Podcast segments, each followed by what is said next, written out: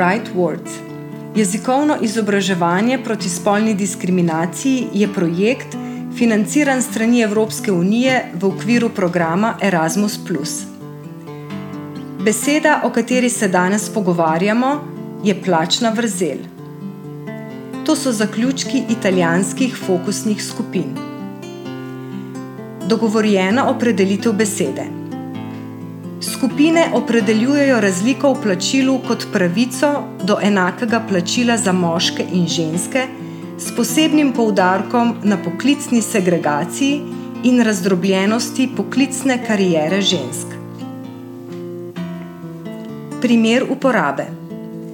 Razlika v plačilu lahko postane vzrok za več drugih neenakosti, kot sta socialna in kulturna neenakost.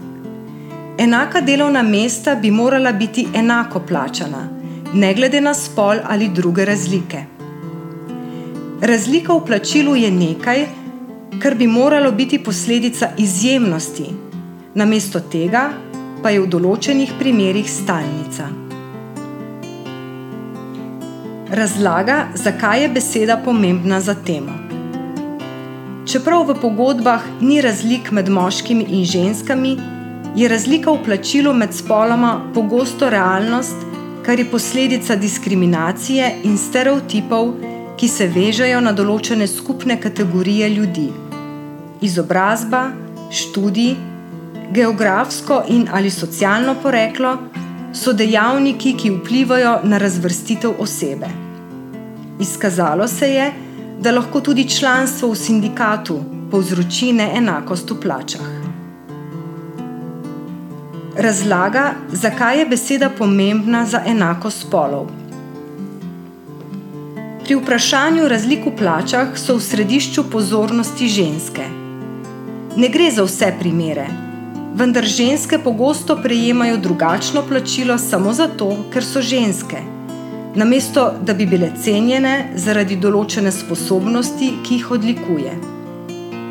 Zato mora plačilo postati odločilni element pogajanj ki nikoli ne sme biti prepuščeno delodajalcu ali kolektivnim pogodbam, kar bi lahko vodilo v socialni dumping. To so bili zaključki italijanskih fokusnih skupin. To pa so zaključki slovenskih fokusnih skupin. Dogovorjeno predelitev besede. Razlika v plačilu med spoloma je razlika v zaslužku med ženskami in moškimi. Gre za to, koliko ženske v povprečju zaslužijo v denarnem smislu v primerjavi z moškimi. Predstavlja razliko med povprečnimi zaslužki moških in žensk kot odstotek povprečnih zaslužkov moških. Plačna vrzel vpliva na revščino med ženskami ob času upokojitve. Je posledica pomankanja preglednosti in podcenjevanja dela, ki ga upravljajo ženske. Nekateri razlogi za plačno vrzel med spoloma so strukturni in povezani z razlikami v zaposlovanju, stopni izobrazbe in delovnih izkušnjah. Primer uporabe. Udeleženci v Sloveniji opozarjajo, da plačna vrzel ni povezana s stopnjo izobrazbe, ampak neposredno s spolom. Menijo, da je vzrok za plačno vrzel lahko pristranskost da so ženske bolj nagnjene zapuščanju delovne sile in zmanjšanju kariernih ambicij zaradi osredotočanja na družino. Delodajalec zato ne jemlje ženske kariere resno, ker predpostavlja, da potrebuje čas za družino. Poklici, v katerih so ženske najpogosteje zaposlene, so nasplošno nižje cenjeni kot tisti poklici, v katerih prevladujejo moški. To še posebej velja za poklice na področju skrbi, kot so vzgojitelji, gospodinski pomočniki in pomočniki za domačo oskrbo. Po drugi strani pa tudi v sektorju, kjer prevladujejo ženske, obstaja velika plačna vrzel med zaslužki žensk in moških kolegov. Tipičen primer plačne vrzeli med spoloma je tudi v športu. Poleg tega se ženskam kljub enakim kompetencam in izobrazbeni ravni pogosto dodeljuje manj plačana dela v primerjavi z njihovimi moškimi kolegi. Udeleženci poudarjajo, da mora ženska za enako plačilo pokazati veliko več. V javnem sektorju ni temeljnega problema s transparentnostjo in enakim plačilom za enako delovno raven, zaradi predhodno določenih plačnih razredov. Vendar pa v praksi, zaradi različnih dodatkov, moški pogosteje prejemajo više plače, kar vodi do razlik v plačilu med ženskami in moškimi. Prav tako je izražena zadržanost do žensk na višjih položajih, pogosto prikrita in izražena neposredno skozi humor.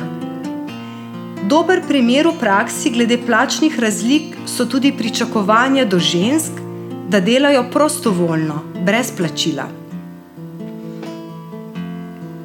Razlaga, zakaj je beseda pomembna za temo. Moški imajo običajno boljše ekonomske rezultate pri pogajanjih kot ženske. Takšne razlike med spoloma so na začetku običajno majhne, ki pa se skozi čas povečajo. Moški so namreč v primerjavi z ženskami tekom svoje kariere tudi bolj samozavestni pri pogajanju zase. Razlaga, zakaj je beseda pomembna za enako spolov. Plačna vrzel ne vpliva na žensko le enkrat. Ima kumulativni učinek, ki povzroči zmanjšano plačilno sposobnost ženske skozi celotno življenje.